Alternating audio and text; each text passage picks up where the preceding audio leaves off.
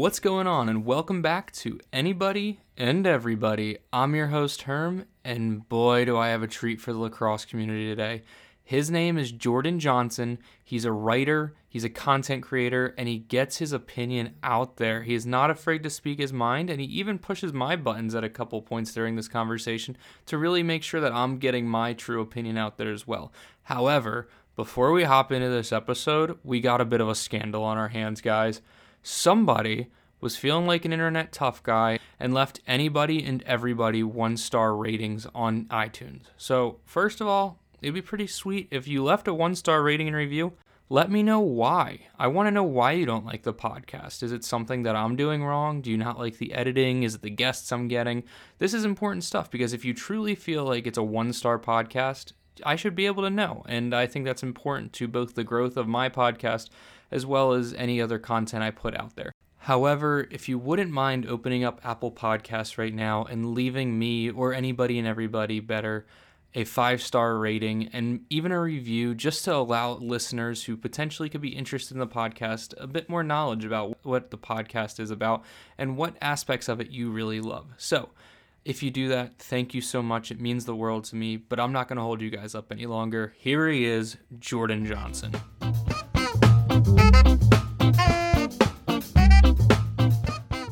This is the funniest thing, actually, and it's kind of it's come up recently a few times actually where people will DM me and say like why didn't you follow me back like we've met in person and it's like one I probably didn't realize that you followed me if like it's someone I actually I think that was one back. of our first conversations. As a matter of fact, when I pulled up when Oh, I when we- pull, pull up the Hopkins, I was like, "Yeah, I just followed you guys like two hours ago or something." He's like, and you're like, "Yeah, we were driving, but that's definitely It's that's like- definitely you." And I didn't care at the time. At the time, so let I'll that'll kind of get me into that story of going to the PLL. Yeah.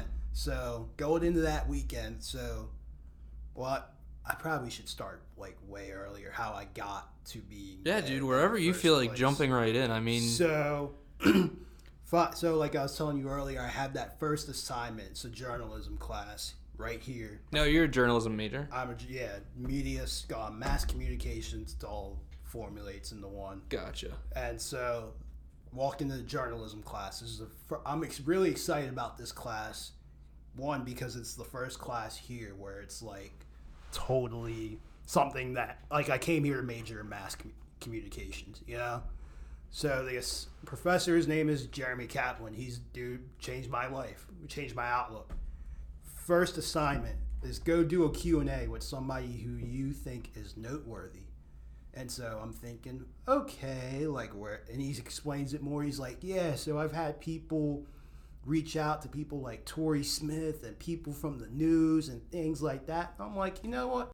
And this is just me me, me being shy me. I'm like, you know what? At first I wanted to go in that comfort zone of okay, I'm just gonna hit up a couple people I know that are like friends, but they're not really friends, you know, things like that. But then I left out of there and I was like, you and I think I happened to be talking to a friend of mine. I was like, you know what? Maybe I'll just reach out to some of my uh, some of the people I follow, like lacrosse wise.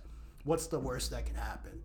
And so at the time, I because of time purposes, I end up reaching out to a friend who is a report well, was a reporter, kind of doing his own thing, oper- entrepreneur wise, called Kyle McFadden, and he had covered high school sports throughout Maryland. Pretty much started from the ground up, building his own website and everything, and got credentialed for high school and college sports. I think he's been at Navy, Army Navy games. He's a big high school sports junkie, and now he's actually coaching basketball private school, which I think is pretty wild in two year in two years essentially. But he's a really good guy, and so I interview him for the assignment. But I do that just for that. but I emailed and DM'd pro lacrosse players. Like I think it was I emailed Rabil. Um, I know I reached out to Matt Rambo and Blaze, mm-hmm. but then I had been on this Bill O'Brien fix. and You know who Bill O'Brien course. is, yeah. So just watching his boom videos and whatnot, and what, and this is at the time I think he he had went to training camp with the Bandits last year, Right. and then got cut. So I'd reached out to him because he's still he's one of those guys who I'd always just like admired. He got he's one of the guys that got me into lacrosse, just his hitting, his style, you know. He's a big, yeah, he's a big. Dude. He's a big dude. He'll Yeah. throw it around a bit. Right, and he's one of those people when he pops up on your YouTube, you're gonna watch. Of right? course. I was like, all right, let me DM him. So fine, I do the assignment because I have to turn it in like a certain amount of time. I think it's a couple weeks, but it's literally like two days after I turn it in, he DMs me back and he's like, hey, sorry, I'm late with it. Send me an email and we can set something up. And I'm like, holy shit, like this is cool. Yeah. So I'm thinking, all right, how am I gonna do this? Because the assignment's over. But then I'm like, I had still been writing for the sports column, kind of sparingly on and off, just because like college hit and life kind of hit. But I'd still had those connections. Like it was like, hey, you can write, you can put whatever piece up you want. You know, just send it to me. And this is from the editor Frank Fear, who has really had major impact on my life. Even though I've never met him before, just him reading so much of my work, you know, it's just made me a better writer. There's I think. there's truly no better feeling than getting that direct feedback on something that you put out, and it's honestly addicting. Exactly, and he's and he's had his career. Um, I think he was like SID at Michigan State or an assistant SID. So he's got so like he was somebody I thought of in like a powerful position. So I do so I reach out to him and I'm like, hey, I'm about to interview this guy named Bill O'Brien. He's a pro lacrosse player. You mind if I come back to the site, put it up? He's like, yeah, cool, do it. Put it. I'll look, take a look at it. We'll put it up. So I literally do this interview with Bill on FaceTime. And so like I go into it, I'm nervous as hell. I'm sweating, whatever. Of course, yeah. But because like this, other than because the interview with Kyle, that was kind of more an informal type, whatever. Just chat more or less. yeah, it's Yeah. more or less chatting, you know, catching up. So this interview with Bill, I'm like, I've got like three pages worth of questions just in case. I don't know how this is gonna go. Tr- I, this, I literally had my iPhone. Actually, it was this phone. Like I'd set it. I think I bought a tripod that barely worked just to set it up to make sure the setup was right. Yeah. Just so this guy doesn't think I'm an idiot or I'm some type of loser, you know, that doesn't know what he's doing. And so we do the interview and we just roll right through it in about a half hour or so. And I'm like, and at the end of it, I'm like, holy shit, like this guy's like so personable. Like I can relate to him in more ways than I thought. So I do it, transcribe it, go through that whole process, put it up, and like I tell you what, from the first tweet it got out, because how the sports column works is anybody can write for it. It's literally like your podcast, but for a write, Okay, for yeah. a writer. So Heck. like you can submit your own pieces through the website, or if you email the uh, managing editor, his name is Frank Fear. He'll put your pieces up, and it can. And they have to be approved though. Like, It can be a piece. Yeah, they have to be like, approved. I mean, you can pretty much write about anything you want as long as it's not like too off. It's not like you know Manny Machado leaves Baltimore. Oh fuck this guy. exactly, exactly. And, well, even I've seen like stuff like that. You know, like you, it's literally free realm. Well, I wouldn't good. say free realm, but it's No, that's important stuff though because there's so much. I mean, obviously, we should talk about this at some point. The media control in lacrosse is ridiculous. There's there's five people controlling all of the media, and it's one of the biggest issue with the sport right now, in my opinion. And I, I will get feedback for this. Like people will come at my throat for this, but it's true. I think that with every other professional sport, baseball, football, basketball, hockey, whatever you want to talk, there's freelance media, and they are able to break stories and put out the actual news in a way that's not necessarily controlled. And I think that's important for the growth of any sport. So for the time being, it's great. It's working. However, I think that there's going to be a time where you can't just control the media anymore. And I think that that point in lacrosse could be really interesting. oh yeah, for sure. But a platform like this is great. So you're writing for them, you're getting your work up, you interview Bill. Yes, that uh, goes pretty well, I'm assuming. I mean, he Right. fired you up to get into this. Exactly. And so that the reaction from that piece is like going pretty well. And so somehow I don't I, and I was on this is too when the PLL was announcing everything. And so like I was on a fix, you know. I wanted to figure out how especially with the PLL from the day it launched, I wanted to figure out how do I get in? How do I get in? Mm-hmm. And so I was emailing, DMing everybody. This was even before the, the journalism class. like Totally. just to see like, hey, You just I'm want a like- foot in the door. I just want a foot in the door. I'm like, I'll clean toilets in the office for all I care, you know. yeah. And so it was one day I was like, it was re- I was up really late at night and I was stressing out about something else. But then I started thinking about that. You know what? And I'm thinking, you know what? I'm gonna be different. So I literally print out my resume, print out my samples. But I'm like, everybody sends that email, that call, that text, that DM. I'm like, you know what? I'm gonna sit here and handwrite a whole letter. So I literally handwrite this letter at like 11:30 proofread it to that, send it to one of my friends, have them proofread it. Mm-hmm. Next day, I throw a stamp on it, throw my resume, throw some writing samples, and I'm like, you know what? I'm gonna see what happens. Yeah. I mean, And you basically sent a cold email the old-fashioned way. Yeah, and I think I had DM'd RJ Mm-hmm. before, and I'd been talking to RJ just about life, whatever. He had gotten to know who I was a little bit. Right. Because when time. you and I met, RJ actually introduced us. Yeah. Because I. and that's where I was heading with that. right. Yeah. And so, fi- so after they get my email or they get that letter or whatever, I DM RJ and I'm like, hey, I sent this over. Did you guys get it? And I think I'd asked them like, hey, can I? It was almost like for an interview, not only for a job, but then I was like, can I interview you for a piece? And he was like, yeah, I'm cool with it. So it's literally we had been kind of going back and forth with dates to figure out when we were going to do it. Yeah. And he hits me up one night, and mind you, I work at a Papa John's, uh, so just pays the bills. It's Totally. it's a good job. I've been there for a number of years. I'm not gonna say it's good. well, but then we got to talk about the Papa John's pizza controversy at some point. oh I- man, I might have to stay away while I was talking about it, but keep my distance. you know, um, I don't know. This is off topic, but I listened to this podcast, the H3 podcast, and Papa John was on it last week. Oh my god.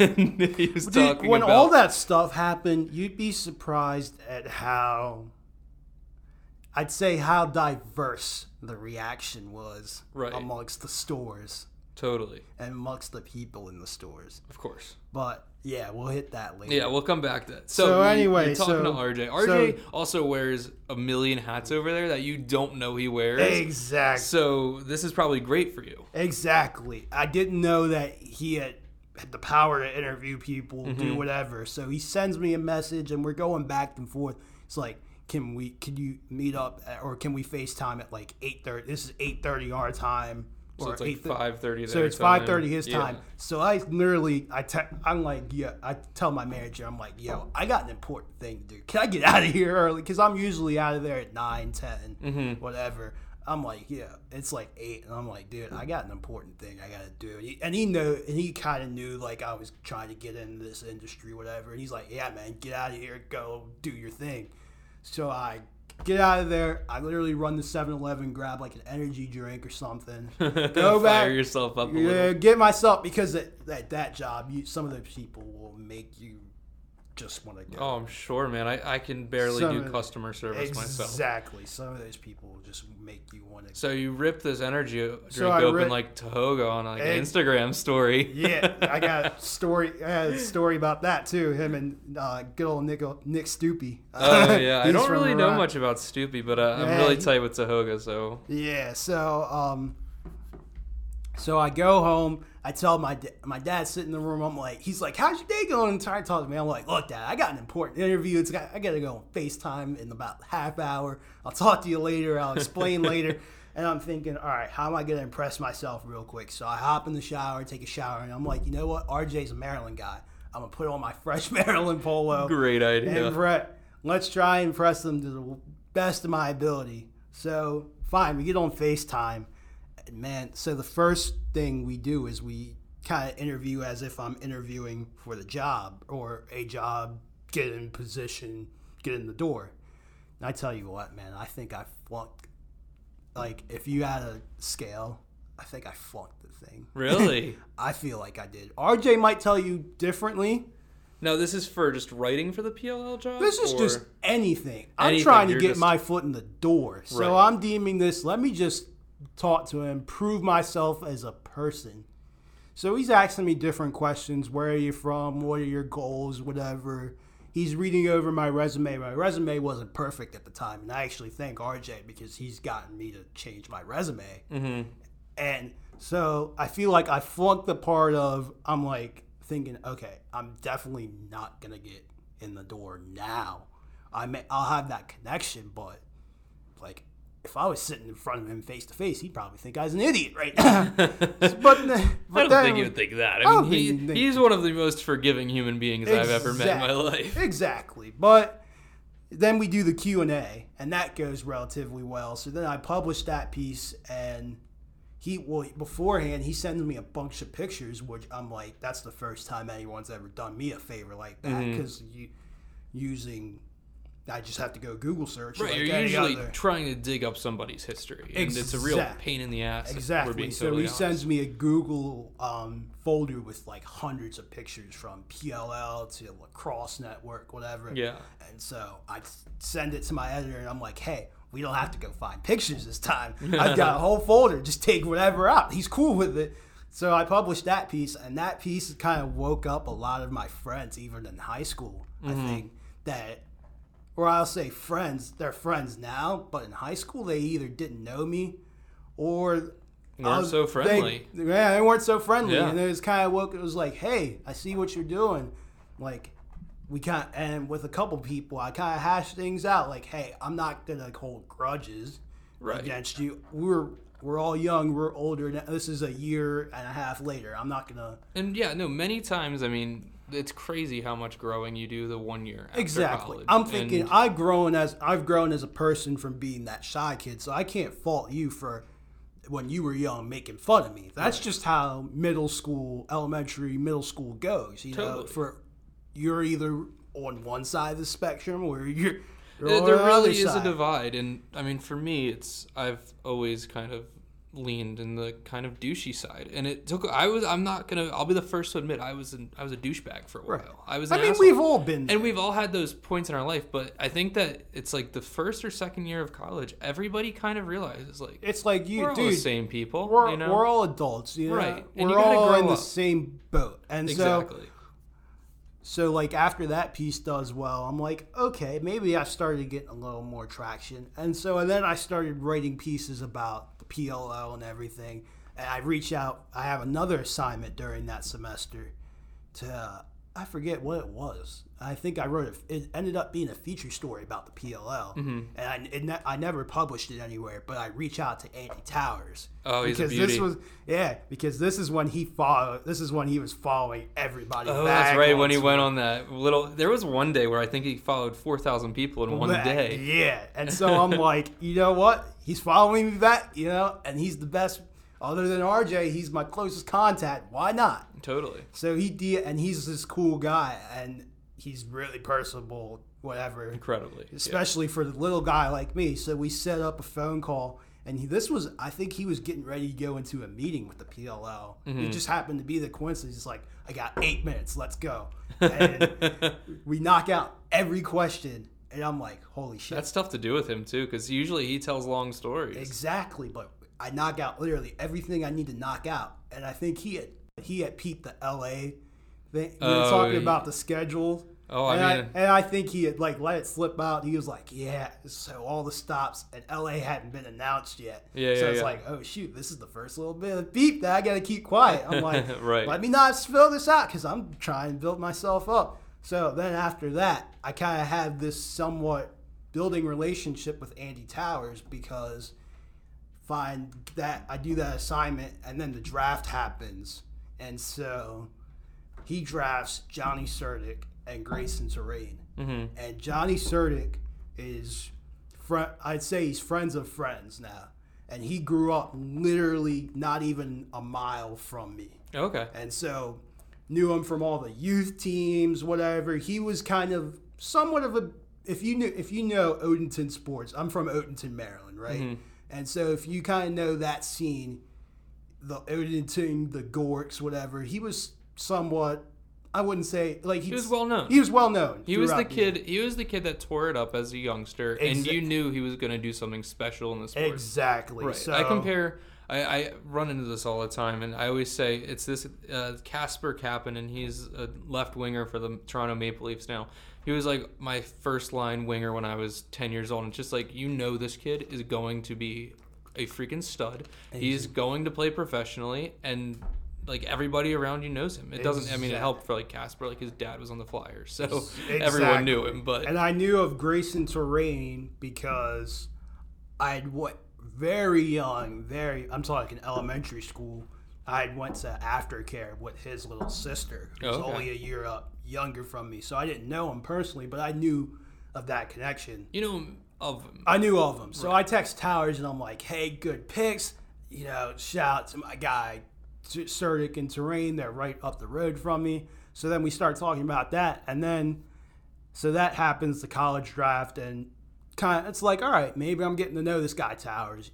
And so literally the night of the NFL draft, I started tweeting stuff. I was tweeting stuff out like crazy for the NFL draft. Right. Whatever. Like I'm kind of a junkie when it comes to that. Other than lacrosse, that is like kind of a junkie The stuff. football scene. Yeah, and so he's tweeting back at me with stuff. Oh, that's and awesome. So, and that was cool. And then the next morning, we're talk, we're texting, talking about Daniel Jones and whatnot. Mm-hmm. And so I'm like, you know what? That's a cool connection. So, Totally. and then so then we're sitting there about a month. Now, fast forward about a month, and I'm thinking, all right, I definitely want to go to the PLL. It might be in here in Baltimore. I'm starting to think. I'm like, I definitely want to go. I wouldn't mind paying for a ticket. Like I'd pay whatever for a ticket regardless. Yeah. but tickets aren't terribly expensive. they're not at the terribly expensive. But even if they were, I would. Yeah. And so, um, Especially to be at Homewood. And- Exactly. so did you catch the um, Atlas uh, Whip No, Snakes game that night? Actually, that night because literally because I'm not 21, Uh-huh. and so I couldn't go to the bars. And by me being like 40 minutes out from Homewood, Mm-hmm. I actually ended up going home, which regrettably I should have just stayed stuck in my car, drove around Baltimore, did Yeah. whatever. That was probably my biggest regret that weekend was not staying for that game. Mm-hmm. But obviously, I went to the first one and the second one, the Sunday game. Oh, okay, that Sunday game was great too. Exactly. So uh, about a month before, I'm like, you know what? Let me just reach out to some people, try and get a media credential, because I'm thinking, well, what's the worst that can happen? They can say no, you know. Right. And so I'm thinking, all right, I've got some, I know guys, you know.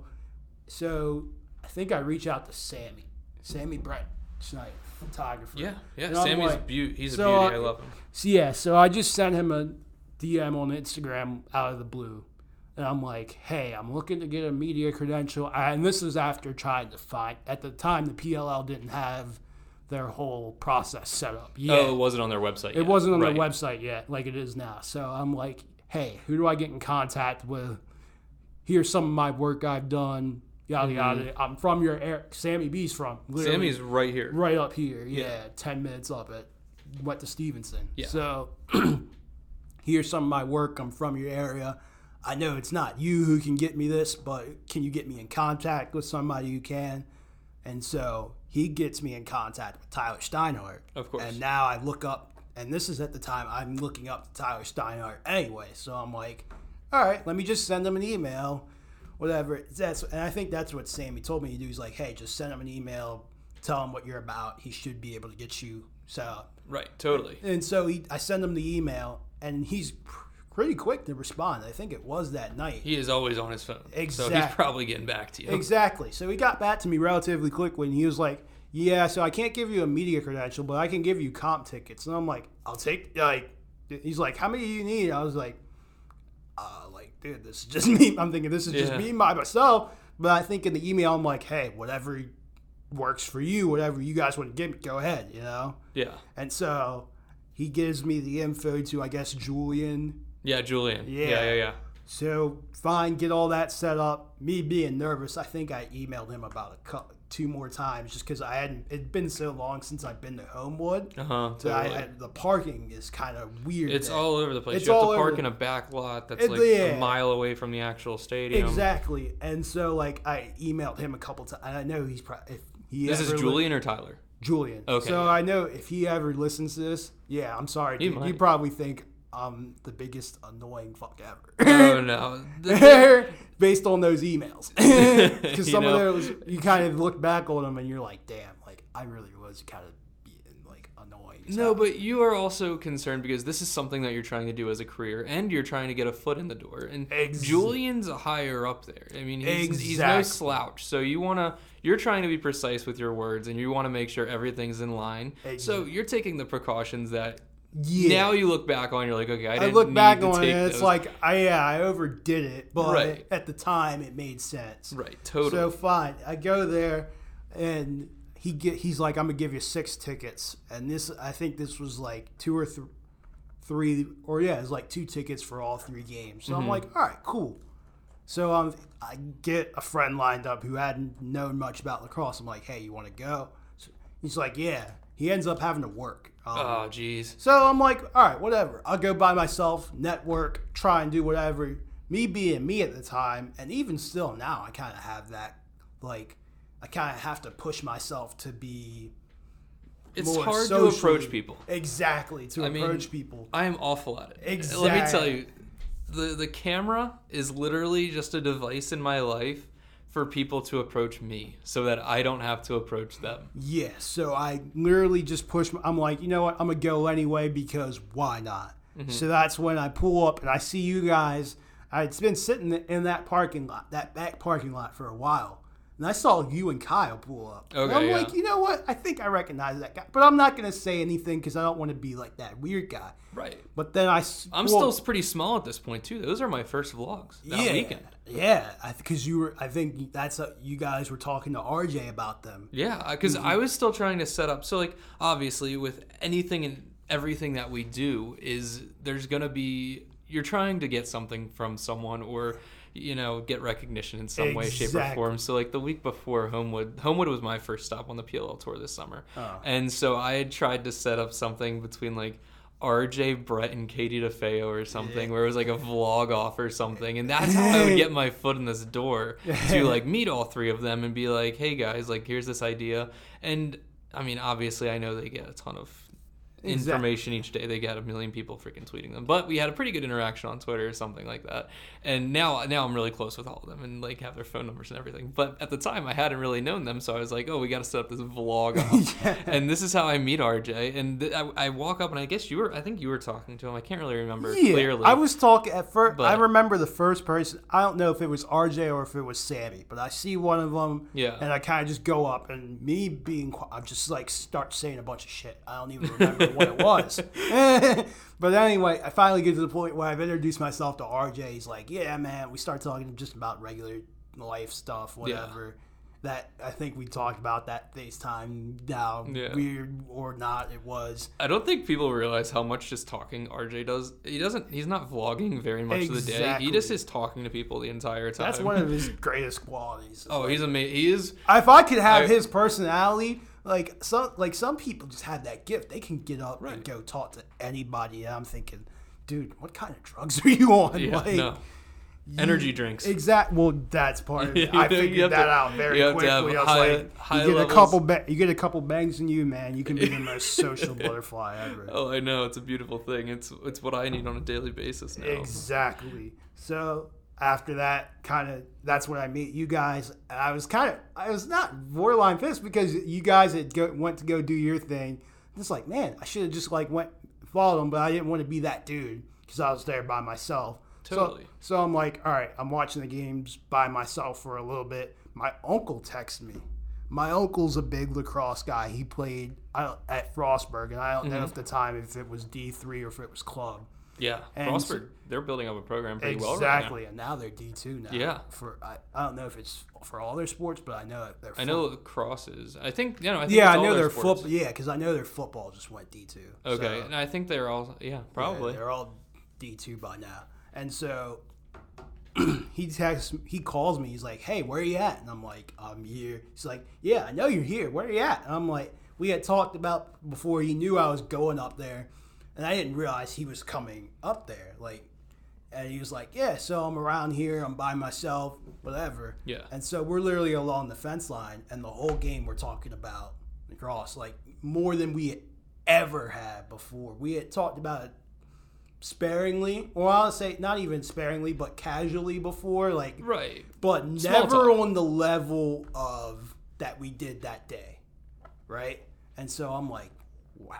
And so he's I'm walking around seeing RJ a million times. What's Mm-hmm. up a million times? Sammy B, what messing with Sammy B. That was pretty cool. Yeah. And so that first game, I was like, you know what? I really got a shot. If I can keep forward with this, Mm-hmm. like I don't have to be as nervous as I was. Like you know, It's the it's the initial interaction. it's the initial interactions with people. It's like these people, like they're not bad people. You know, No, they're not going to shut you down. That's the amazing thing about all of the people that you've mentioned is actually that like lacrosse obviously and we'll get into this has this connotation of like being douchebags and shit like that and you don't really know what someone's like off camera i mean Exactly. you can put on a front very easily And that's what I was that's what you can be worried about the thing about rj is that really throws me off actually though which is funny that you bring it up is that he's the same person on and off camera so i don't know if he's fucking with me when he's not talking to me like with a camera on our face exactly. So- when you're like texting him, and it's like, dude, like it's like, dude, how many exclamation points do you want to use? right. Like, are you really this fired up about it? Like, I can. but he is. You That's hear it through the text. You know, you hear things through a text, and it's like, holy shit! Like, I can imagine he's this fired up about it right now. Yeah, you know what he is. That's the best part. Yeah, so it's like fine. That whole game goes on, and it's and this is cool. And I get that. I'm like, you know what? Fine. And so I asked my uncle. I'm like, hey, you want to? Since I have this extra ticket, and buddy's got to work. He had to work the whole weekend. I'm like, you want to come back? He's like, yeah, sure. Like, I'll have to see what my work schedule is, whatever. So I go back. I text. We text that night. He actually has to end up working that Sunday. But at this point, I'm like, you know what? Now I'm gonna come by myself anyway because You just love it. You get. yeah, you I get love it. I'd rather be by myself than not be there at all. Totally. So I go by. The, I have that the infamous picture that I feel like I put on everything with Connor Farrell because I went up to Mm-hmm. the ECD tent because I just wanted some of their merch Yeah. and Connor Farrell was there, and I was kind of like, Connor Farrell? It's like, yeah. It's like, can I get a picture? I literally hold my phone up to go do it, and I think it's, and now thinking about it, I think it was like Mike. It's like, hey, I could take a picture of it. It's like, Oh yeah. okay, yeah. And so like, I kind of use that picture for a lot of things. I'm not mm-hmm. usually starstruck, or Right. I am, but like, that was the first time where I was the feeling I was like, man, I was like starstruck. Yeah, like with a professional and Yeah, I think it's very like it's very easy to become starstruck too, especially with the growth of content and the stuff that the PLL is putting out because they're putting out so much content that you see all these guys' faces everywhere. So like I don't even get starstruck by the players really, but it's guys like B Rob. Like for right, some reason every time I B-Rob. see okay, like B so getting I'm to like, B Rob. So yeah, so I am love standing B-Rob. He's a around the. beauty. f- I'm standing around the fence line, um, at the Archers and Chaos game, and I'm behind, and I'm pretty much from Homewood. I'm pretty much on that side, right where the players come out. Right, okay. So I see Brett coming out, and Brett's talking to someone that's standing next to me. I forget who, but so I'm kind of like, "Hey, Brett," and this is I say it now like in this voice, but it didn't come out like that. Right. It came out in a stutter. Hey, Brett. But, but, Something- but Brett, what's something up, like man? that. Yeah, it's like I introduced myself to him, and he's like, "Yeah, I know what." Like he's like, "Yeah, I think it's senior, whatever." So it's like, and I told him I was like, "Dude, like you literally inspired me. Like keep doing what you do because you inspire people like me." Yeah. I think I told him I was like, "Yeah, I'm in community college, gonna transfer somewhere, you know." Mm-hmm. Stutter it out or whatever. And that's when I was like, okay, you know what? This dude's a nice dude, and he worked, and you know how much power Brett has, and Yeah, him of course. being him. And so I was like, you know what? Like, you can get out of your shell now, you know? Totally. And so, He makes you feel incredibly comfortable too. Exactly. he, he's never going to make he's never going to shove his camera in your face. He's never going to make question anything that you do and that's really important especially for someone who does walk around with a camera Exactly. 90% of the time. and I think it was a lot of my preconceived notions, like whether they were unfair or not, was that these people are going to shut me down. They're going to think, who, who's this kid just trying to get in? This Well, it's really kid?" easy to get into that mindset. Exactly. And you kind of do, but, and then once you have those interactions, you're like, these are just regular people. Like, Right. And one of the hardest things, especially for someone in media like you or I, is that we post articles, vlogs, whatever you want to call them, and you expect, like, oh, I wish the league would retweet this, or I eh? wish that somebody would acknowledge my shit. And for some reason, if they don't, you Yeah. then have this idea in your mind like, oh, everyone hates and that, me. and I even still do that for like like not on Twitter necessarily, Right. but like I don't know if you follow me on Instagram or not. But even, even on it, I don't. Yeah, it's all I like a- it's all good. I have a horrible admission to make. yeah, yeah. I don't look at Instagram to like people's pictures. Like I haven't. Yeah, I don't. I do it to put. I really use Instagram to post Yeah. my content, retweet or re-story other people's. Right. Help the Scott Rodgers bandwagon. Oh, that's great. Scott yeah, Rodgers he's is hilarious. exactly. And when I met Scott, Ro- I met him that Sunday before the, Before the uh, or, our Archers game. Yeah. because this was he had came back after he got sick. right, right, And right. so I'm like, holy shit, like that's Scott Rodgers over there. And so I kind of shake his hand, tell him, hey, I love what you're doing for the game, whatever. And then I'm standing there, and this was at the end of the women's game, and some guy comes up to me, and we start talking about lacrosse, whatever. He's taking his son to a youth tournament. And I Mm-hmm. was like, yeah, so like, he's like, who's that guy over there? I was like, With the muscles." It's like, that's Scott Rodgers. He's like, holy shit, that's Scott Rodgers? Wait, I'm gonna go up to him. Uh, he he coached us in something tournament. I'm like, wow, it's a small world. but so yeah, back to the Instagram thing, and you were talking about trying to get noticed and whatnot. Even still, with some of these pro lacrosse talk articles and whatever, Mm-hmm. I make sure I tag Tyler, Mike Rabil, yeah. people like that. I'm like, and it's not that it's even now. It's like I still want them to uh, hopefully hire me, you know. Of course. But now it's kind of just like, hey, here's my work. I just would like you to put eyes. If you put eyes on it, that make my day, you know. Right, and you don't even have to share it. It's kind of just the acknowledgement that you've seen what I have to offer. Right. and you I'm gonna bring take it or leave it. And my thing is, is like, and I've almost thought maybe I should stop the social reaching out, and stuff, but I'm like, you know what? What's the worst you have to lose? Right. I've been, especially being like me, like I've been bullied to names that you can't even think of, you know. Mm-hmm. So I'm like, you know what?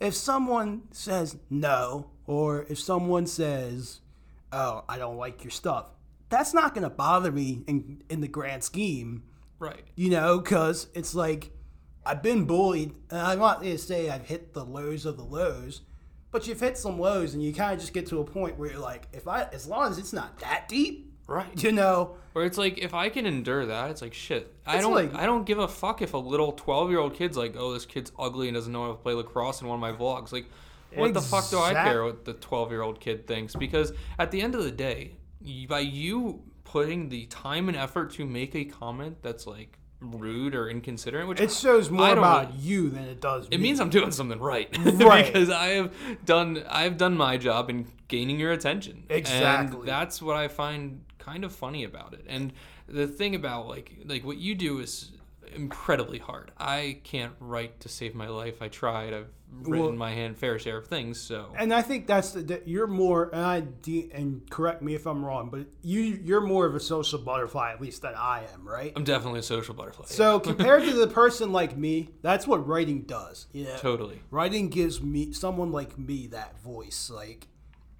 i may not be like i may not be able to sit there and tell you everything Mm-hmm. or at least was before and now i'm getting i'm start i feel like i'm starting to get better with that Sometimes it's hard to use your words when it's easier to use your fingers. exactly and it's not gonna and for a little bit it was almost like you're gonna hide behind a keyboard Mm-hmm. in the sense but now it's kind of like i'm gonna put my face to everything now like you were talking about earlier Well, that's one of the more admirable things about you, and this is uh, were we talking about it before or on the podcast? Where I was like, I really admire someone who can put their face, put their name on their work because there's so many people that don't. And it's not that I want people to think like, oh, I have no respect for someone who hides behind a logo or nobody knows the name of, for example. But it's just But you want it's just tough. I want. I also want to have this connection. It's to, authenticity, Right. right? It- and it's like the same thing. Like that weekend, I met Kyle Harrison because Mm-hmm. I was talking to, um, I was talking to this older gentleman. I wish I got his name, but he was like, "Yeah, I know Kyle Harrison. He's been to my house, yada yada yada." So he comes up and he talks to Kyle, Yeah. and so it's literally like the perfect scenario. I'm like, "Hey, what's up?" You know, yada yada yada. And Kyle's amazing. And then after that, like I start D, I DM Kyle about something else, and so like now every so often I'll DM him about different things, whatever. Mm-hmm. And same thing. And ever since that, and so that weekend changed my life really, And so I was like, okay, now I've kind of built somewhat of a structure or foundation. Let's see what how I can go run with it. So, of course, and I always until I get, and even after I get a job, you know, until I get my foot in the door, will be every so often the emails. Hey, are you guys looking for people? Mm-hmm. Whatever. Like, I think by now they know I'll do anything. Like we were talking about clean toilets. Like, yeah, I and they mean, all. and that's how you hear so many success stories. Start with that. It's just like, who's the guy who didn't necessarily have a large position, but came in one day, made a big impact, and now has this Exa- position? and, or and in life and like with everything, I've always deemed myself the underdog. Like yeah, and sometimes you gotta never shoot your shot. Yeah, exactly, exactly. And so that weekend kind of gave me the confidence, the boost to be like, you can go shoot your shot. Mm-hmm. You can go talk to people now. Go run with it.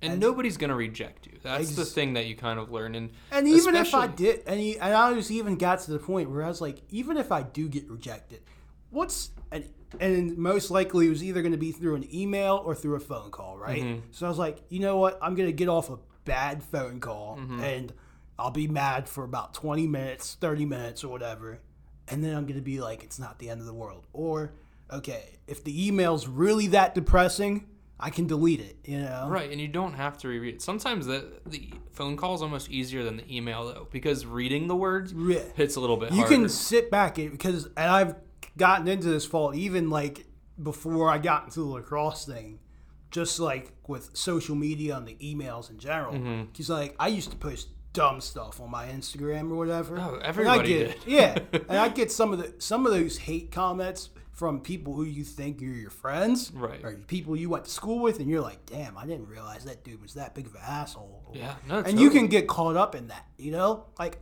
I can't tell you how many times, even now, after I put content up, and even like the last time I got into a Twitter war was with some dude over. I was depressed, it was somewhat depressed over a Ravens game, right? Mm-hmm. And this this Bills fan's coming at me on my Twitter. I, and I'm like, dude, you're a Bills fan. Shut up. Like, and so I kind of say some things like I I forget what it was, but I regret it, and it almost made me look more bad. And so like the whole night, like mind you, I'm still mad about this game because like I've been a diehard Ravens fan for life. Yeah. And so I'm like, damn, like Lamar, you know, I wanted to see Lamar get Super Bowl, everything like that.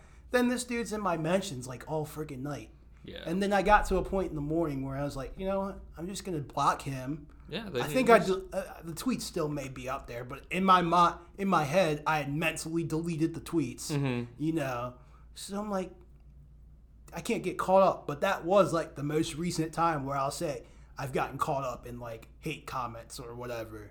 The funny thing is that you actually brought up something that I tweeted about yesterday, and this is this idea that people of our generation and the way that they will only Yes, consume the content of people with X amount of followers. It's just like, And it's really how do you build a fall? You know, how do you, how do you think those people build build a right. following? Exactly. You- Everybody starts somewhere. I mean, take Katie DeFeo for example. Mm-hmm. Katie DeFeo went to Severna Park High School. That is literally ten minutes from the school I went to, Arundel High School. mhm. Built her following up from filming those football games, those basketball games, whatever. Take somebody like her out of Severna Park. And grant Severna Park is, it's kind of up there. You can kind of deem it with the Mount St. Joe's, the Calvert Hall, whatever. Mm-hmm. The only difference is the public school. So fine, she may have had a little bit more resources than a lot of people did, but she had a small following coming out. but she has a personality, and that's what people love. Exactly. She had a personality. She's a people person. And I don't know her personally other than maybe a couple DMs or whatever. Mm-hmm. But like people like her, I admire her because like a because you admire. I think it's just natural you admire people who come out of your area, Yeah, of course. and the fact that she you can kind of tell she doesn't give a fuck about what you think. No, and she is so So, and have you seen some person. some of her hate comments? Like some of those people, I'm like, damn, if I was her, like I'd really be in my shit. Like, Yeah, I mean, it's hard, and honestly, it it almost always comes back to this thing for myself. I mean, I I just I, I'm very good at just brushing it off. I don't really give a shit what people say about me. Like that's just how I am. And but I think the thing is, like, it's just like, how can somebody somebody who is consuming this content. Come out here and just say some shit about it. Like you're not the one standing in front of the fucking camera. Right. You're not the one who's willing to put in the hours that take to film Even- and edit the thing that's going up. Yeah, so that actually, so that brings up a good point. So I'd always been a writer, whatever. so later, I think it was around the summer, fall. Yeah, because it, was still in the middle of PLL season. So it was late summer, early fall. I reach out to Joey Keegan, right? And I Mm-hmm. He's a just- beauty. Yeah, so I'm like, hey, I'm a big fan of yours. This was when he was he had been in stats, but I admired at the time I admired him more as a writer. Mm-hmm. I'm like, hey, I'm trying to come out, and this I'm kind of still in this process. I'm getting ready to come out with my associate's degree, and I'm kind of in this position where if I can get a job in the lacrosse industry with my associates, which is something which I've learned very hard, borderline impossible to do. But I'm gonna still keep at it until I have to decide to go to school. Of course, to go yeah, get that bachelor's totally. degree, and that's why I'm filling. Like we were talking about applications earlier. Like Yeah. that's why I'm. That's a backup plan. Ideally, I'd like to take that road of go get my associates and go work in the lacrosse industry Mm-hmm. any way I can. Now, we'll see. You know, Prospective employers, I'm available. Hit my personal line, you know. So, I reach out to Joe, talk about, hey, I'm getting ready to come out. I just want you to read some of my writing samples. If you have any connections or you yourself do anything, can you tell me what you think and maybe reach out? And mm-hmm. so he reads some of my samples and he's like, "Yeah, these are good. These are good." And he's like, "You may want to think about doing some video or audio." You know, and I'm like, mm-hmm. "That's all." I'm like, I had gotten a little bit into it in the past in high school in our newspaper. I, I tried to do a podcast. We tried it, and I didn't know how to edit like you do now, and like I kind of have a better idea of it now. Didn't work, so I was scared to do it. So then I started taking videos from my phone and, um, and putting them on my Instagram and my Twitter, where I literally just sit and I- it's this literally this laptop would take would take highlights from the PLL and just voice over what I liked about them, different things. Whatnot. kind of like a digs tape thing, but kind of a Diggs tape thing, but on a smaller scale, just to Right. see with it, without the humor. And Yeah, stuff. kind without- of more analytical. Yeah, you know, kind of more analytical. I'm not really X's and O's, but hey, I want to grow the game, so I want to show all my non lacrosse following. And this was at the time where I had that Twitter with all the other people. Of course. Was like, hey, if I can show you guys something and put my voice on it, let's see what it does. Mm-hmm. And so, for the most part, it did pretty well. The I don't think I really ha- had many hate comments, if I can remember. Had a couple sarcasm pieces. There's the yeah, there's the occasional asshole who's just Yeah, like, there's trying the to chirp you. occasional- Uh, My my And favorite then- reply is like, "Are you trying to chirp me, buddy?" Like, yeah, and I don't want to, and I don't want to really talk shit about people, but I start making those videos, and at the time, I'm talking to the dude. I don't know if you want to put this in or not. I really, uh, but if you don't care, I mean, I don't. the dude from Snipe Mag, Oh, Oakley. Oakley. Yeah, I, mean, I don't really give a fuck good. about Oakley thinks of me. He's a good. Dude. He means well and He he's trying means to build a well, brand. but I kind of, in my opinion, and if he comes at me, so be it. Yeah, I, I think he's whatever. over his. I think he's over his head a little bit because I was making those videos at the time, right? Was writing my stuff, and he's reaching out to me, and this is at the time where I guess he was first starting to get highlights from. The Is this on Instagram, So- or- this is on Instagram, Okay. right? And he's like, "Dude, I'm getting highlights sent to me. I don't know what to do with them." Yada yada yada. I'm like, "Dude, I don't know what to tell you. Like, I'm not getting hot. Like, sh- if you're getting highlights, how are you getting hot? Like, I wouldn't Uh-huh. know." Like I can do, I can think of a million things I do with them, but I don't know what you are. And so he's kind of pitching me on all these ideas. I want to do a writing thing. I want to do this, this, and that. Mm-hmm. I'm like, this all sounds cool. Scalability is one thing that I think a lot of accounts, not just him, struggle with. I think people It's- have many ideas, and I've fallen into this Exa- problem exa- so I many think we times. all have, and we've all jumped into projects that we're not necessarily ready for. Ex- I think that he's ready for his platform, but I don't think he's ready to do something like a podcast. Or right. I think that he needs to stop focusing on there's certain aspects of his account that, I think that yeah, I think he does kinda- better at. That I think we're in agreement on that. And Right, and so- I'm not here to talk shit. Yeah, I'm not here either. It- but I, the point, but I think it's important that we're the point- realistic at the same time But the because point, yeah, and so the point I'm getting at is he reaches out. He's like, "I want you to write or whatever," and I'm thinking, okay, if you start everything, I will be a contributor. I will be a writer with you, Mm-hmm. but I'm not going to do it for you because if I'm going to do it, I'm going to do it for myself. You know, Mm-hmm. I'm not going to do. And I'm thinking at the time, and mind you, at this time, I'm like,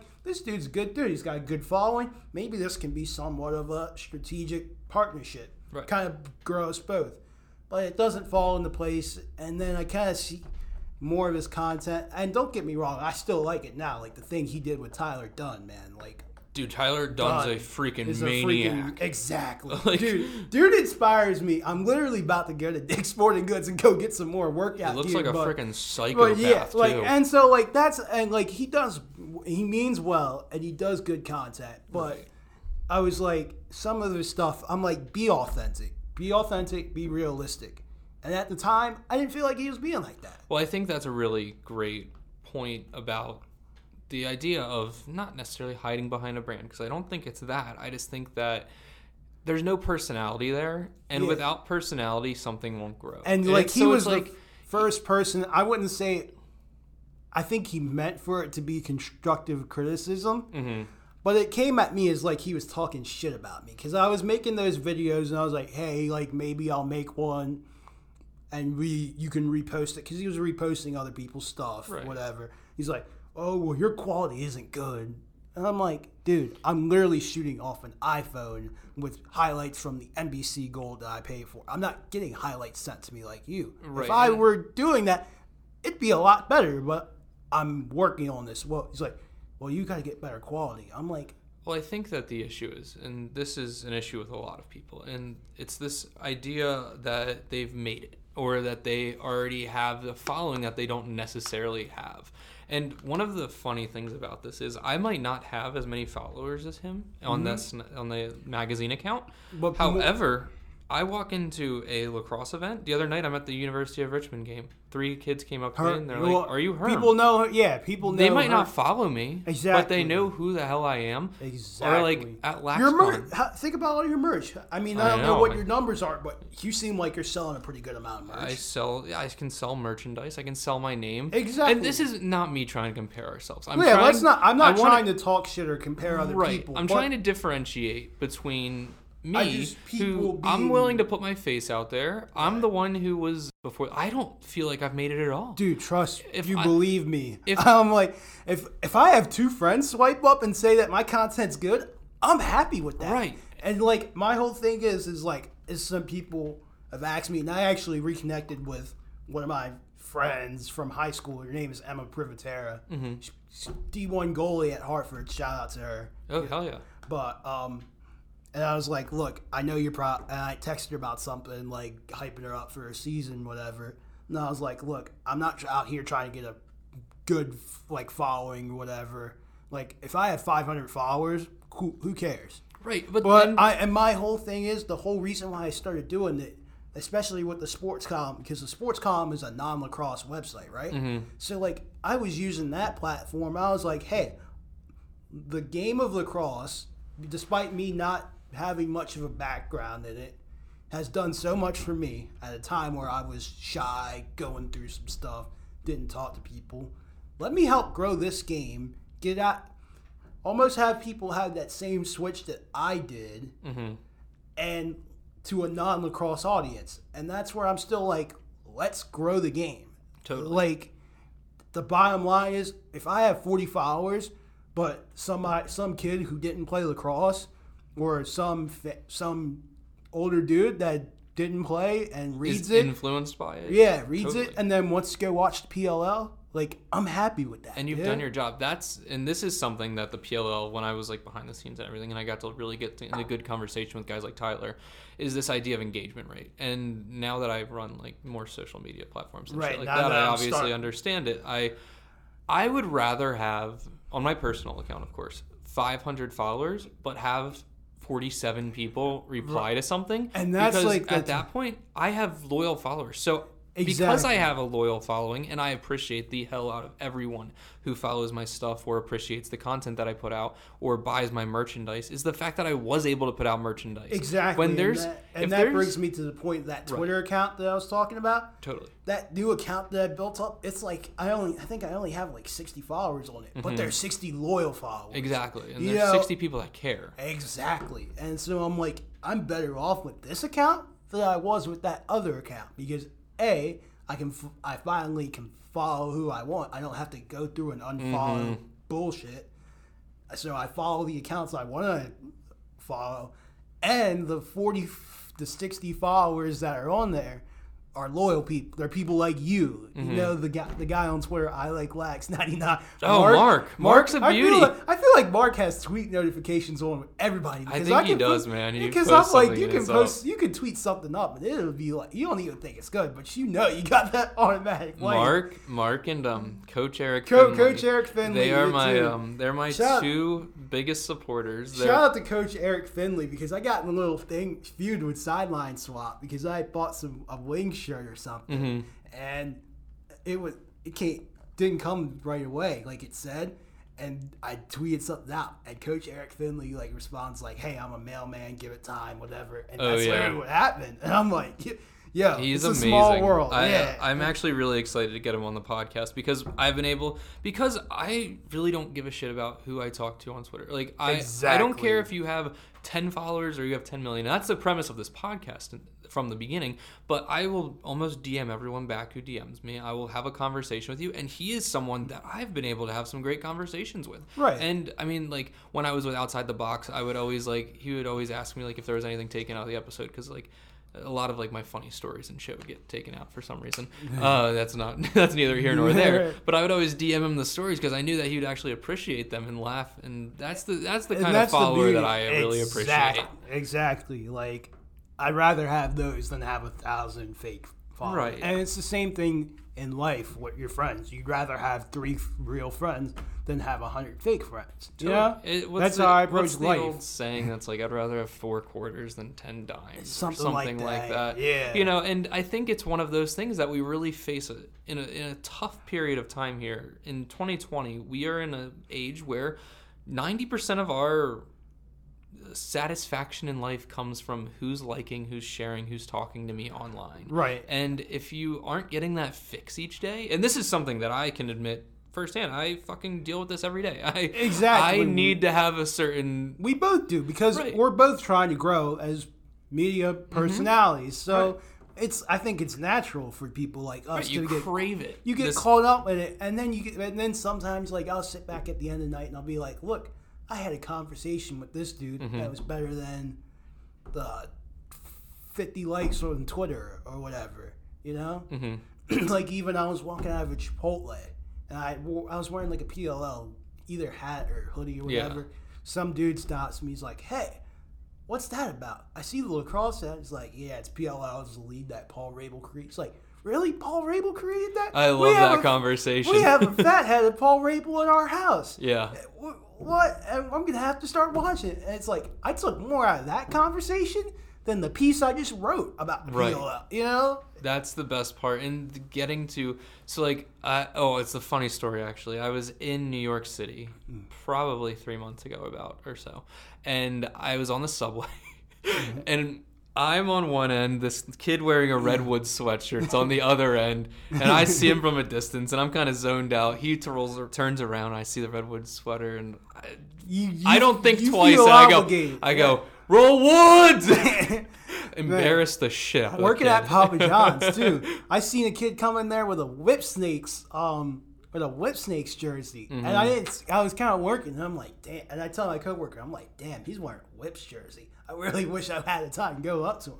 Yeah. I mean, and Grant, you think it's more common in Baltimore than not, but you'd be But surprised. you'd be shocked, You'd right? be you'd be shocked. And so like if I see a kid, there's even there was even a kid in one of my classes last semester that's where that comes in wearing a cro- I mind you, and I still kind of do to a fault. I will, will wear PLL stuff to the day I die. Yeah. Because a it helps get promote helps promote the game. I want people to see People are seeing. And so look, brand. this kid wearing a Gutty jersey, and this is the quietest kid ever. So I'm like, I'm really not gonna mess because I don't want to yeah, it's Yeah. kind of like this is a college class. I'm here just to sit here and listen to the lecture and leave. Right. But just seeing him wearing the Gutty jersey, and I'm like, yeah, like that made my day. You know? Did you talk to him? I didn't because like, and that's still Okay. part of my growth, and that's still part of me You're growing. Well, it sounds like both of you would have been a little bit out of your comfort zone in that situation. Exactly. Right. Right. And, And- so like you kind of have to have that fine line where I probably should have, and that's I do regret that. But like seeing, you know, just even the fact of seeing someone in a Gutty jersey, Mm-hmm. you in Catonsville, Maryland, you don't think of it. No, and especially in Catonsville, because I think that there's this misconception, and it happens quite often. Actually, I think that they talked about it in the Unbuckled podcast with Kyle Hartzell, where it's like, you're from Baltimore, yes, Yeah. but you're from Catonsville. You're not from. Right. You didn't go to Gilman. I was thinking you know? about this before we got before we started doing this podcast. Mm-hmm. for some reason, it popped up. So I kind of deem the Baltimore lacrosse scene in kind of three tiers, right? Mm-hmm. So I deem the first tier the rich preppy, the Gilmans, the Calvert Halls, Mm-hmm. the Mount St. Joe's, whatever. You can even throw some of the public schools, the Damascus, the Severna Parks, Mm-hmm. thi- things like that. Then you kind of get to this middle tier where it's like some schools have money, some schools don't. It's a public school, it's competitive. They both tier one and tier two send guys D one. Like the school I went to, Arundel, we would send D one guys every few years or so. D two, D three, good program, but we'd always lose to the schools that have money, Severna Park, Broadnecks, because that's where all the rich kids from Annapolis, you know, the governor's kids, Right. people like that would go. It's cool. It's just how it goes. and it's just the And then- culture that's kind of found its it's place forward. now. and then time. you have the tier three, and it's not. I'm not looking down at tier three at all, but it's like like Hartzell saying like he's from Dundalk. You know, you don't Right. think of somebody playing lacrosse in Dundalk. no, you People really like don't. that. You know, areas like that. Even like now, Kyle Harrison's trying to spread it out. Like he does literally right. It's Carroll Park is Yeah. literally a mile away from here, and it's wild because like the Catonsville lacrosse scene is somewhat it's an affluent lacrosse scene, Mm-hmm. but then you go a mile down the road and you like you don't see kids with sticks. No, And Kyle Harrison, he does a great job with Charm City. Kyle's amazing about Exact, this. and he right. runs it out of Carroll Park, I think, Yep. right down here. And so he's shot him and a lot of other people doing great things around here are trying to, to put it more in the city, and especially at the time where the city needs it. Like, Right, and I think that there's a lot of people who are scared to grow a community that has one not lacked lacrosse before, but just isn't known for it. And Exactly. for a guy like Kyle, I mean, Kyle wears City of Baltimore on his sleeve each and every day. He You will. can, Kyle's got. You can tell if you're not from, or if you're from Baltimore area and you hear Kyle Hartzell talking. And I mean this in the best way possible. You can tell he's a Dundalk kid. Yeah. it's something about you know. and he's gritty as hell like a Dundalk kid. And he's not afraid to and talk rep- shit like a Dun- and Dundalk kid. and he reps it too. I hate people. There, and I was talking to this with one of my friends the other day. So I live in Odenton, Mm-hmm. right? And in their Twitter location in their bio, they'll put Annapolis, Maryland, Mm-hmm. Right. Baltimore, Maryland, and that just annoys the hell out of me. It's like right, Right. where you're from. yeah, You're from Odenton. You're from Crofton. You know, Toter. like, what's so bad about being from Odenton? Yeah, Odenton's a middle of the road town. You got some rich, Mm-hmm. you got some people who aren't as well off, and then you got people in the middle. It only makes your story more interesting too, Exact- because you hear about the kids from Annapolis, the kids from Baltimore. But Exactly. I mean, for me, it's like uh, I could say I'm from Philadelphia. I'm a 25 minute drive from Philadelphia, but I'm from Vineland, New Jersey, and I think I think one of the cool things, I mean, at least in the lacrosse community now, and the reason I can have this conversation with you is because I have like six aunts that live in Baltimore area, and I mm-hmm. grew up like going to the McDonough lacrosse camp, and that was really Yeah. That's actually kind of funny though, because like the only introduction that I or only lacrosse that I got to play as a child was mm-hmm. going to the McDonough lacrosse camp every summer because I'm from this area of New Jersey that nobody knew what the hell lacrosse was. Right. It was this wild sport with sticks that Right. you just watched on TV occasionally. And that's why I feel like sometimes, like you feel like the Baltimore lacrosse community, it's you feel like it gets a bad rap, Mm-hmm. right? Because and I'm thinking like, don't let the boys Latin kids or the Calvert Hall kids give it a bad rap because there's Right. people at schools like I went to, like there's plenty of good guys come out of Arundel. There's plenty of good guys come out of North County who's not the greatest of areas, you know. Plenty of guys come out of Woodlawn, you know, Totally. Catonsville, you know, for example that end up doing good things. Brent Hyken, for example, uh, he's one of the guys I've interviewed for assignments, and I have a piece on the sports column. Dot com with him, so check it out. Plug it, yeah. Yeah, I can kinda Well, that's it. you actually kind of led me into my next question for you. Is like, where are you writing now? What are you doing? So Who are you writing with? So And- right now I'm writing mainly with prolacrossetalk.com. So I Hutton do they have a website now? They have a website now. They've they've had their website for a while. I think it's starting to grow more, and I, I hope I can help that. That's part of why I joined Hutton. Um, so he, I was writing for the sports column. Um, I'd always been follow, listening to Pro Lacrosse Talk, following them, whatever. Kind of went back and forth with Hutton, just like small talk. Mhm. And so we had DM me, and I forget what it was. I he had DM me or I DM'd about something, and he was like, "Hey, if you're ever interested in writing a story for us, go ahead and do it. Like, send it to me, whatever." So January first, Water Dogs news gets announced. Mm-hmm. I'm like, you know what? I'm gonna run with this. He said. So I started reaching out. I reach out to RJ. RJ gives me a lot of stuff for the story. I reach out to a couple other more people, and I'm like, "Look, Hutton, I've been on top of this since this morning. Here's a story." He's like, "Yeah, man, I'll go ahead and publish it. You have everything done." No, it's awesome. So, and so now I've written a couple more pieces. We've got we're working on something now with the trade window opening Mm-hmm. and whatnot. So that'll be up in the next couple weeks. Or There's so. there's something about those guys. Uh, I don't know all their They're names. all- I guess Hutton. Hut- They're it's Hutton, um, Hutton Jackson, who I mainly interact with. Mm-hmm. There's Adam Moore, who he does the podcast with, They're- and then and then there's Dan Arestia, who's kind of that reporter who knows everybody, gets all the news, Uh-huh. retweet. I think I've seen his name pop up. Yeah, But yeah, yeah. um, there I there's one thing I can't knock about them, and that's their hustle. Those dudes get after it harder Mind than anyone I really Jackson know. has a like. There's a lot of people that like. I don't know what the dude Snipe magazine does during the day. He's still a student. Yeah, but like Hutton Jackson has a day job, and it's not Mm-hmm. like it's any office job.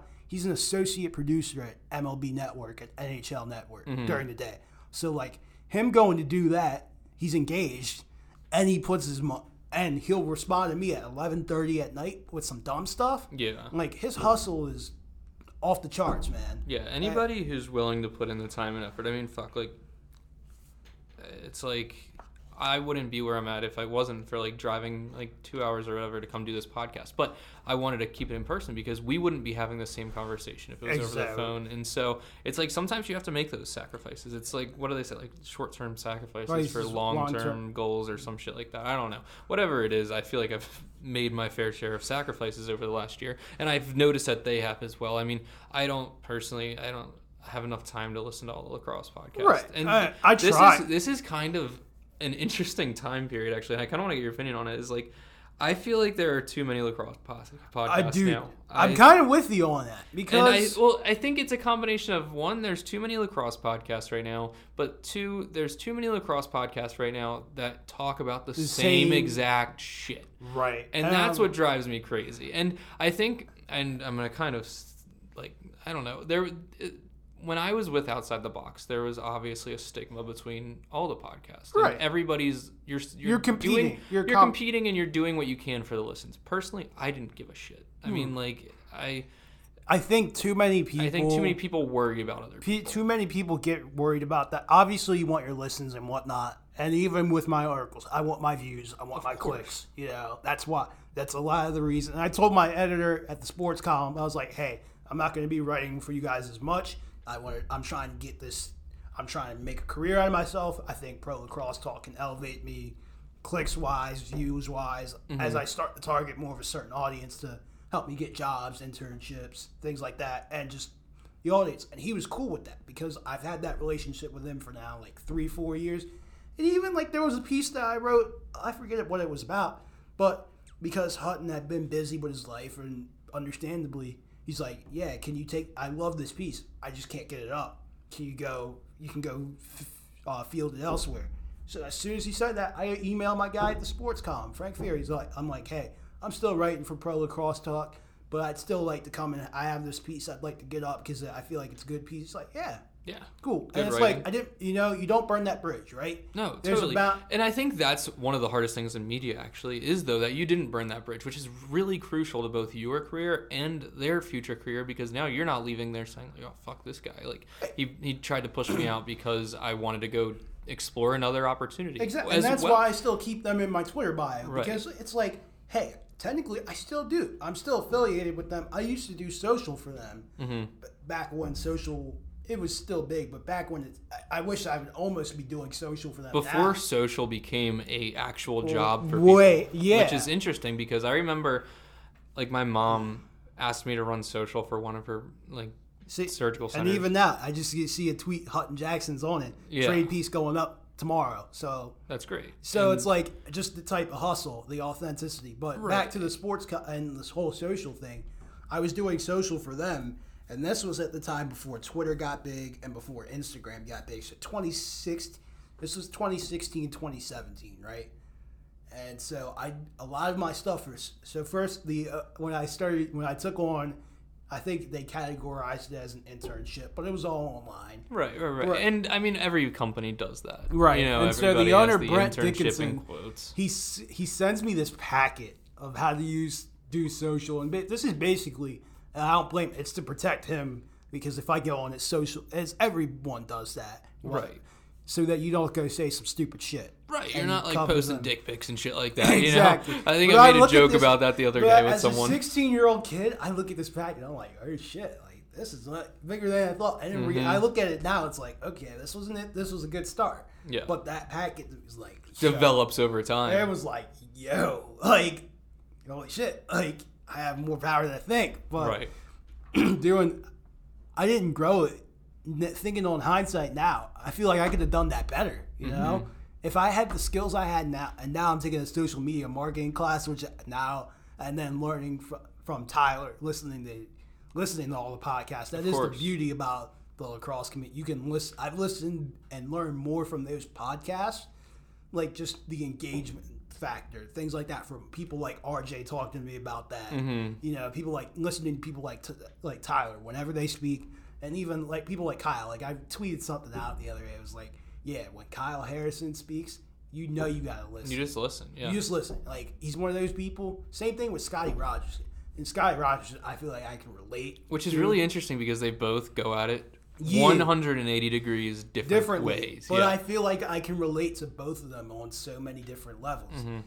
I didn't burn that bridge. Which is often tough. And I mean, I will I mean, trust me, like that, especially, it got frustrating. I left for a little bit of time. Yeah. The sports column uh, first. Well, A, because it was my senior year at high school. I just wanted to do dumb stuff. I was writing for my high school newspaper. I put a little bit of time into that. And then I, I mean, be honest with you, I, I, don't know if I've told Frank this. Well, I, I did feel compelled to leave at one time and stop writing, A, because I was kind of going through some stuff in life wise, but I wasn't getting the clicks. I didn't know how to, and the difference was I didn't know how to grow. Mm-hmm. And so now that I do know about those things, the engagements, the likes, whatever, it's like in hindsight, like I wish I would have been doing social for them now as opposed to back then. Not that, Right. but I would have done it better. You and you always look at the experience it's like that. It's very hard to start off and go through those times where you're not going to get the listens or the views or mm-hmm. whatever. Because Right. I mean, I've seen it from every spectrum. Now I've had podcasts that get thousands of listens. I've had some that get 47, and you know, it's really just if you can get through the times that there's 47 listens, it get grows to the point now where it's like I can post an episode like I did last week with Shelly, and I we had to like keep it That was one- anonymous or whatever, but it got 1,200 listens Yeah, because and that was one. And for one of your podcast, that and the Chris Collins one, those were some of your best podcast, in my opinion. right, and it's funny though because. I didn't have anyone to share it or anything. It just like I got through, but I got through that time because last year, if I would have done that episode with Shelly, it's getting twelve listens. Right. You know, and I think it's it's really hard to get through those ebbs and flows. But like, it's oftentimes it's easier to remind others that like you know it's it's you just got to get through it. Exactly. So, yeah. So back to your original point, writing now with ProLacrosseTalk.com. So that seems like that's going. We're building more, more and more on that as the year goes on. Of course. Still affiliated with the SportsColumn.com, Mm-hmm. and you can listen or well, you uh, you Well, can, you can listen right here. you can if you listen right here, you. and you can uh, follow me Instagram uh, Johnson underscore Jordan two and Twitter Jordan underscore John five. Did you have to change that when you got your new uh, handle? Yeah. Oh, that's a pain in the ass. Well, it was better because it was something dumb like Monster J Man twenty seven. oh yeah, maybe it was for the better. That's the email, and I still use. And same thing with that email. I think that was one of the first things RJ told me to do was like change that email. I was like, yeah, I. And so Yeah. I made the Yahoo account that's like Jordan Johnson. Something. I had um my my like burner email I call it or whatever is herminator15 Yeah. at gmail.com. yeah, so it's like, all right, get all that switch, make it more professional. So Right. yeah, so it worked out for the better. I um I'm running into this issue right now where it's like I'm I'm exploring this professional world and I need to stop making my Twitter handle like the place I'm working in my name because you know I mean other things come up or whatever. exactly. But um so you're writing with Pro Lacrosse Talk. Are they gonna have you on the podcast or anything anytime soon? I don't know. I hope maybe. Yeah. I it hasn't came up, and I haven't brought it up because Hutton and Adam had they were best friends, right? Mhm. And so like, I don't want to go. You, you see, there, and it's the, the authenticity factor, right? So like, they're best friends. Yeah. You can tell when those two talk. There's this cohesion. So Of course. I mean, maybe I'll get on once or twice, but I don't want to interrupt that. And Yeah. and, so, like, you don't want to break up a great thing, you mm-hmm. know? So I knew coming in, even when I reached out, I thought about, I was like, hey, maybe I reach out to them about the podcast. And I'm like, they do a great podcast. If I can mm-hmm. give them help on the writing side and help grow myself and them, I'm cool with that. Well, that's the side of content that you'll never have enough of. You could write articles on articles on. It's why like a thing like Barstool, Exactly. they're so successful because they're putting out 200 blogs a day. exactly. And you know, I mean, writing you can never get too much of. The difference between writing and podcasting is that it takes you an hour to consume a podcast, while you can read a blog in 15 minutes or less. Exactly. And it's really time is money, and if you're saving other people time, then they're going to be more willing to read or listen to whatever you're putting out. Obviously, I put out a almost 2 hour long podcast every week. So, it's going to take people more time to consume it and really take it in, but you know, I mean, that's the way that I want to present myself and present other people's stories. Because if I cut you off before we've, we could have the, we could talk for another six hours right now. I feel like because we've only just broken the surface.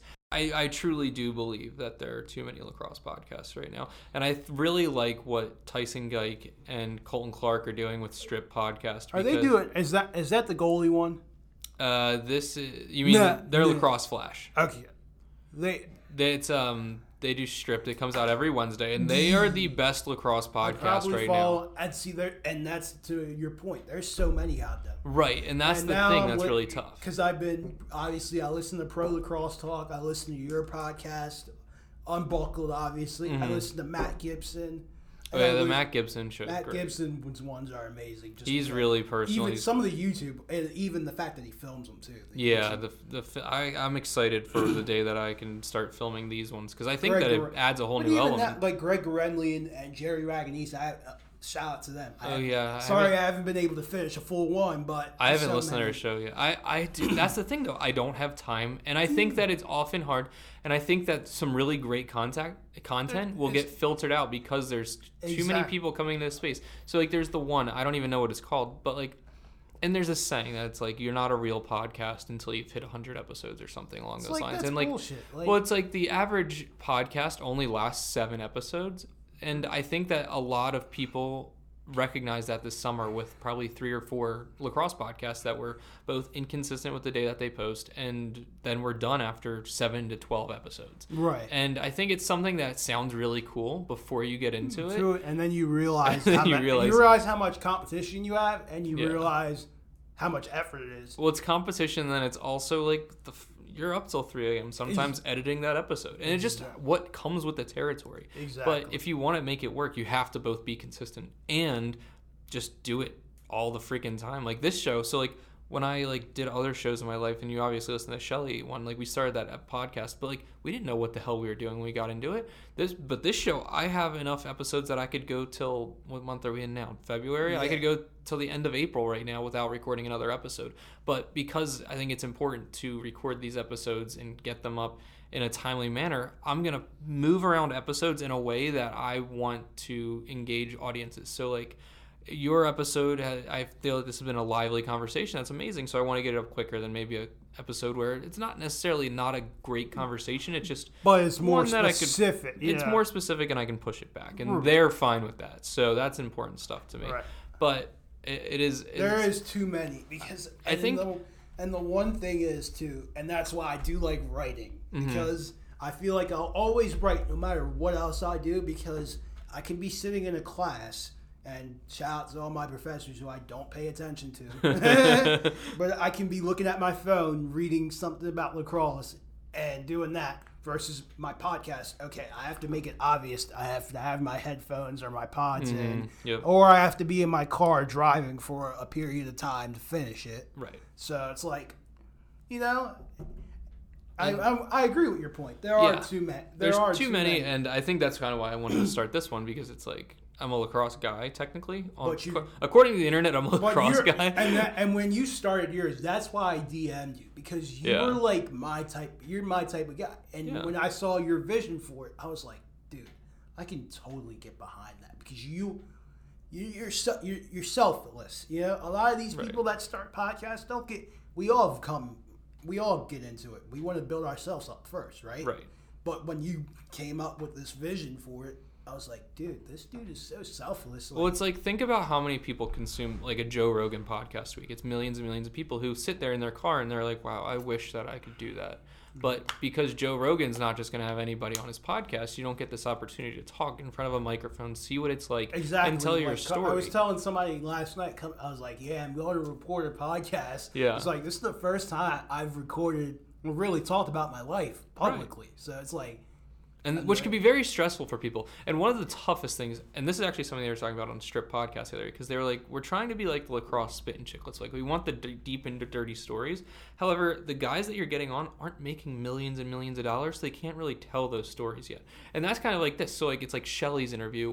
These are two guys that I'm not going to say their last name and I'm not going to tag them in it because they still have jobs and mm. things that like they don't want necessarily attach their name because they are getting personal and they're telling stories. And it's something you'll have this conversation at the bar and they'll tell anybody in real life but like on a podcast it's not happening. And i respect that about people. It's like if you don't want some part of your life represented in the show i won't put it in there. And i think it's really important because i understand that you're, if you're not huge you still have a reputation to uphold outside of this podcast. Exactly. Uh, I'm with you 100%. That's why my Twitter stuff, like, you want to get, sometimes you see those things and you want to engage in, like, a Twitter war with oh somebody. totally And then you're like, dude, like, I get engaged in this Twitter war with somebody in lacrosse, and like, so like somebody like Tyler Steinhardt like might appreciate it because it's getting more lacrosse content. right But then I have to realize, well, if this doesn't work out, so, and how many bridges did you just burn yeah, yeah, the prospective employer at a marketing job might look at this and be like, yeah, this dude's crazy. Yeah, that's kind of I've kind of started to toe this line. like, what am I putting out there? Because like, or like yesterday morning, like I made some tweet about drinking like 18 beers Yeah, I the saw night before, and my my mom called me and she's like, "Hey, is everything all right?" that but it's like I thought it was a hilarious tweet, It and was, I um, mean, it was, but it's on who your audience. is. it's all about your audience, and I feel like now I've grown a large enough audience to recognize like Herm's just messing around. Like, I'm right. not actually sitting around drinking Yeah, 18 beers the night exactly. before. Like- But dude, this has been a pleasure. I've I've honestly had a great time, and we're gonna have to do this again because there's so much that we didn't talk about. Oh and, yeah, for sure. I mean, I we didn't even talk about anything outside of lacrosse. Lacrosse, and- right. You know, but that's totally cool because sometimes that's how this stuff's gonna go. But I, I appreciate you taking the time today. I appreciate you taking the time to drive three hours out of your oh, way, dude. man. Well, I I've, uh, I have some other stuff going on in Baltimore that the listeners will soon get to uh, hear about, so that'll be nice. But um, there's always news breaking in my life. But this is this has been great, man. I appreciate it, and uh, take it easy. All right, you too, man.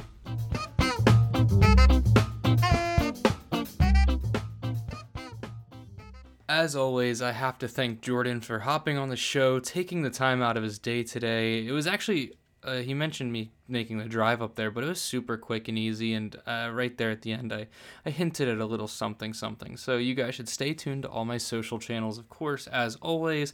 But what a freaking conversation, guys. I mean, wow.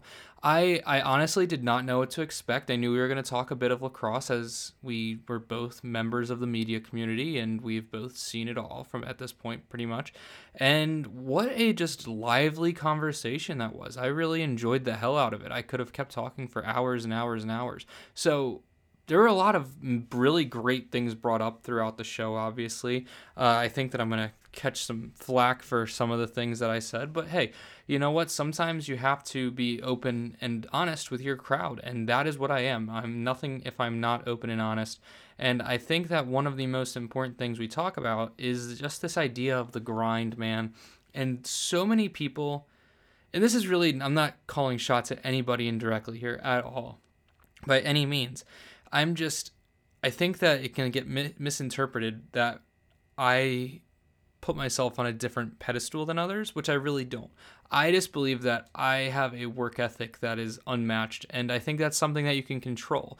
If it's something that you can control in life, then you shouldn't be outworked by anyone. And that's for anything, whether it's the media that you're putting out, the content that you're working on, the sports team you're playing on, the job you do anytime that you have the opportunity to work your absolute tail off and be the best at what you can do, put out the best work that you can put out and really represent not only yourself but the different brands that you are, it it really shows. And I think that there are a lot of times a lot of people think that getting into a business like this or a business of media of some sort is easy because we take pictures and we talk into microphones but you don't see the hours of travel, the hours of retakes that we do. I mean, this is my outro, and I'm probably going to do it eight times before you guys actually hear it. So there's so much more that goes into this job than ever will meet the eye. And I think, especially as a writer, as Jordan is, that he can experience this on a whole nother level because the written word's hard to interpret often. I think that everybody reads with a different voice in their mind, and I often read with a more charismatic voice, for example.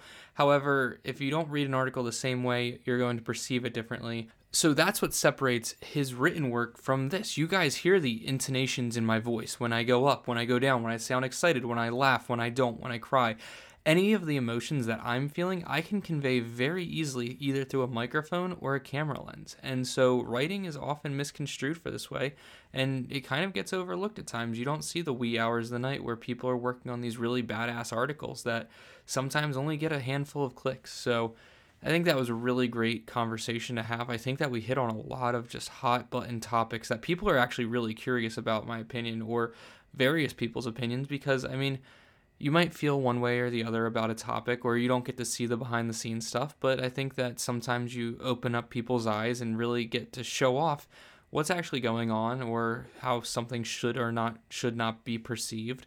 And i think that's it's it's really an interesting perspective and I think that Jordan did a really great job of breaking it down and he did most of the talking for me. And I think that we felt the same way about a lot of topics and it was a really just great conversation. It flowed. I mean, it was an hour and a half or so, and because we were on a two-hour time limit, and I really just didn't, I didn't see it going by so fast. So I think that's all I got for you guys this week. Next week I'll be coming back with a brand new episode, a whole lot more content this week. Oh, if you haven't already, go submit a crossbar challenge video for signature because it's pretty badass. I think I'm gonna do another one tomorrow because I'm kind of embarrassed of my uh, two out of five performance. So stay tuned for that. There's a whole there's always content coming out. You know, I'm always trying to put videos up, get podcasts out, make funny posts, the usual stuff. So if you're not already, make sure you're following me on Twitter at herm underscore sl or similarly on Instagram with the same exact handle. I appreciate you guys. Thank you for listening, and I can't wait to talk to you again next week. Stay grooving.